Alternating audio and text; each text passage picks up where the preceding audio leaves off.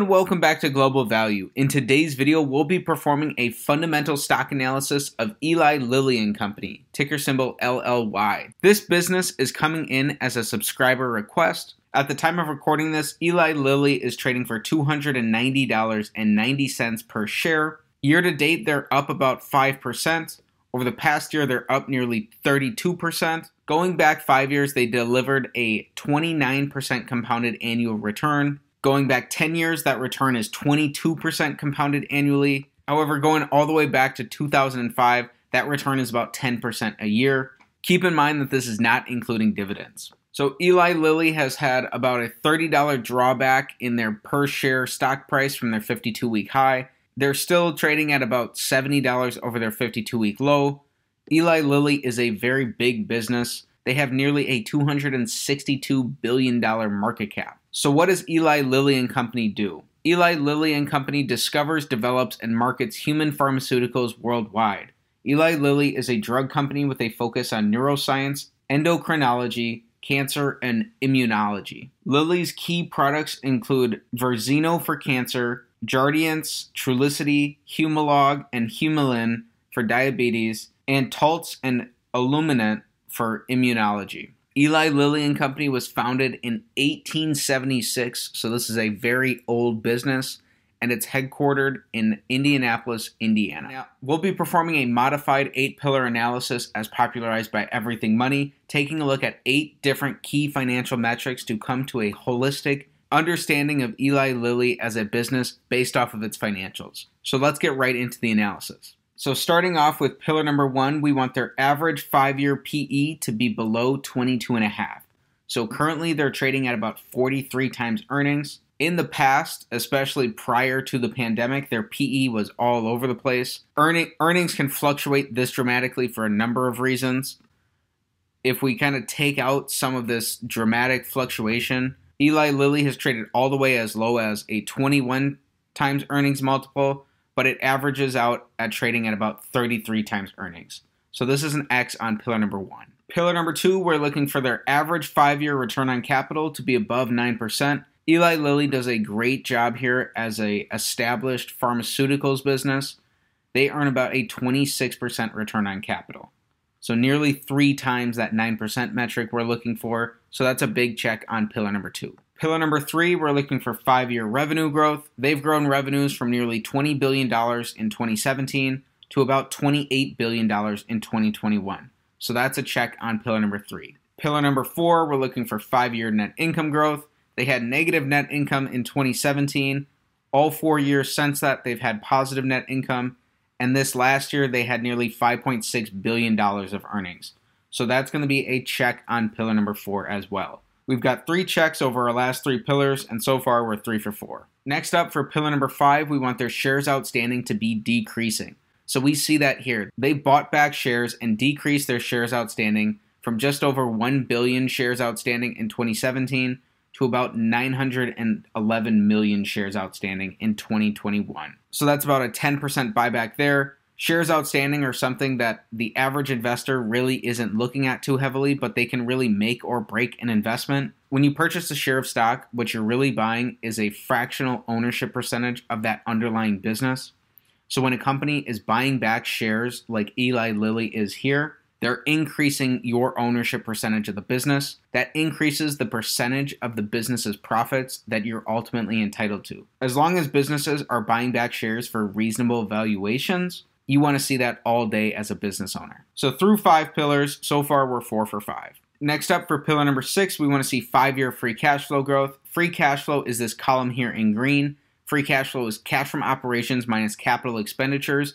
And it's really the lifeblood of any business. It's what most businesses are ultimately valued based on. Free cash flow can be used to pay dividends, buy back shares, pay down debt, make acquisitions, and reinvest back into the business itself. So Eli Lilly has grown their free cash flows from about $4.5 billion in 2017 to nearly $6 billion of free cash flow in 2021.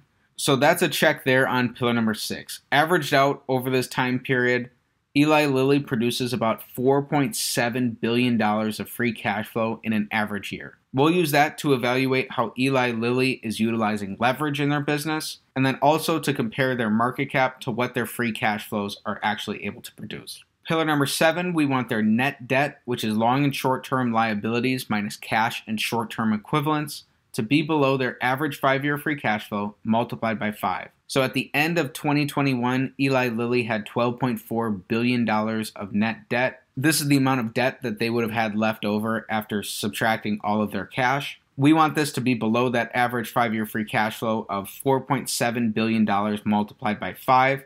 When we do that calculation, that's nearly $24 billion of free cash flow. So that's more than double what their net debt currently is. So that's a check on pillar number 7. What this means is that Eli Lilly utilizes moderate levels of leverage in their business. They're not overly levered. They produce more than enough free cash flow to be able to reasonably pay off all of this debt. So that's a good sign here. And so far through 7 pillars, we have 6 checks. Last but not least, the big pillar of them all, pillar number 8, we want their market cap to be below their average 5-year free cash flow multiplied by 20. This gives us a starting point as to a reasonable valuation for the business. So currently, Eli Lilly has a market cap of nearly $262 billion. When we multiply their average 5-year free cash flow of $4.7 billion times 20, that only brings us to $94 billion. So that is quite a ways off from what the business is currently trading for. Even if the business was trading at a 43 times free cash flow multiple, like it's trading at a 43 times earnings multiple, and if we multiply that times its free cash flow, that would still only come out to about $202 billion. So that still leaves a gap of nearly $60 billion there. So based on that line of thinking, it looks like this business is overvalued right now. That's an X on pillar number 8. Lastly, I want to take a look at Eli Lilly's dividend profile. Some investors are attracted to a business based on its high dividend yields. Really the more important thing is to make sure that that dividend is sustainable into the future.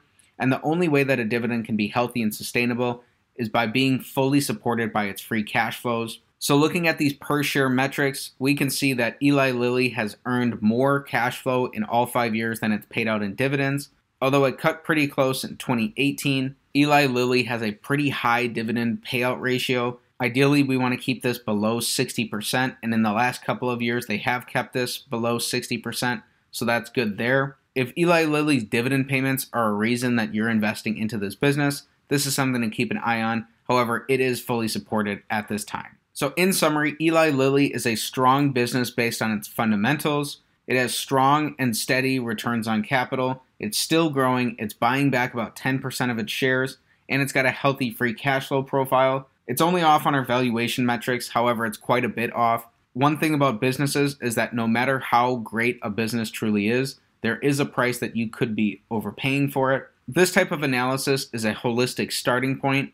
It's not a recommendation to go out and buy or sell a company. To do that as an investor, you've got to do your own homework and come to your own understanding of a business. And that's something that's going to require you going more in depth by diving into one of their 10Ks, reading through their annual report, and getting a better sense of the business inside and out. Investors should take an ownership mentality and act like they own 100% of the business to really be able to understand it before making an investment into any company. And again, Eli Lilly looks like a strong business that's been around for over 150 years. So that's it for today's fundamental stock analysis of Eli Lilly and Company, ticker symbol LLY. If you enjoyed the video, please be sure to like the video, subscribe to the channel for more stock analysis videos, and comment down below what business you want me to take a look at next. As mentioned earlier, Eli Lilly was a subscriber request, so thanks for learning about Eli Lilly with me, and have a great day.